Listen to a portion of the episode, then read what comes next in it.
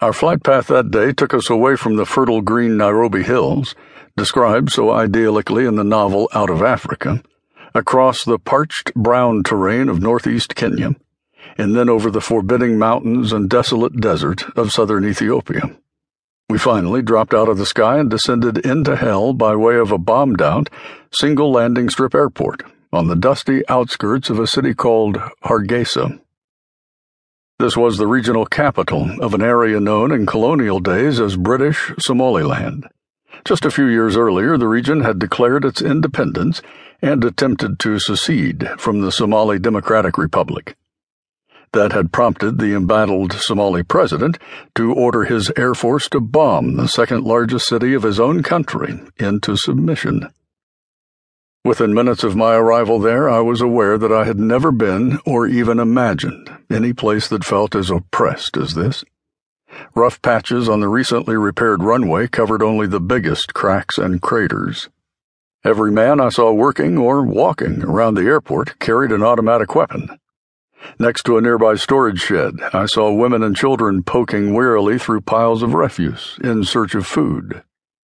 Inside the shed, which was covered by a bomb damaged roof and enclosed only on three sides, two Somali guards napped atop stacked cases of hand grenades, AK 47s, rocket grenades, landmines, and assorted other ordnance and ammunition. That one cache of weaponry, probably 60 feet wide, 15 feet deep, and piled 10 feet high, looked to my untrained eyes to hold enough firepower to overthrow a good sized developing country and perhaps it would one day do just that. Once arrangements were made for a private car to taxi me into Hargeisa, I thanked the Red Cross crew for the lift. The pilot reminded me that it might be anywhere from a week to a month before he returned. He said that he would try to get word to the airport before he did. I couldn't begin to comprehend the devastation that I encountered traveling from the airport into the city that day. What should have been a quick five kilometer jaunt turned into a long and disturbing drive through utter destruction. If I had ever needed a visual image to illustrate the term war torn, that picture popped up everywhere I looked. The few individuals I spotted on the streets seemed to be wandering more than walking. They were people who seemed to be going through the motions of life with little hope, uncertain purpose, and no real destination. My driver told me that 70,000 people still called this tortured city home. I also learned that, in all of Hargeisa, only seven houses still had intact roofs. The worst of the fighting in the Somaliland region of the country had ended many months earlier. Once the bombing runs had halted, a relentless follow up of mortar and rocket grenade assault on the city began. With that punishment inflicted, the loyal government troops had turned their attention southward again to continue their battle with the rebel clan's militias for control of Mogadishu and the rest of the country. The Southern clan's insurrection eventually succeeded, and the longtime dictator fled into exile.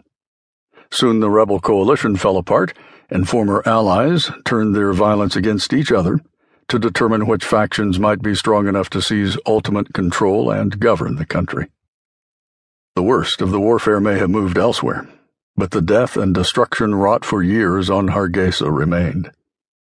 As my driver carefully picked his way, detouring around rubble from collapsed buildings and dodging bomb craters in the road, I was told that the local people were still finding as many as 50 landmines a day. Many of the explosives were discovered only when stepped on and triggered accidentally by animals or playing children.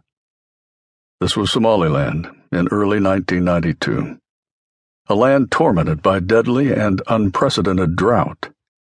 Even worse, this horrific natural disaster had come hard on the heels of a brutal civil war as violent and inhumane as any conflict in human history. Yet, tragically, there would still be many more months and countless more deaths before the crippled country's full measure of misery would finally register on the radar screen of the world's awareness and shock the international community into responding.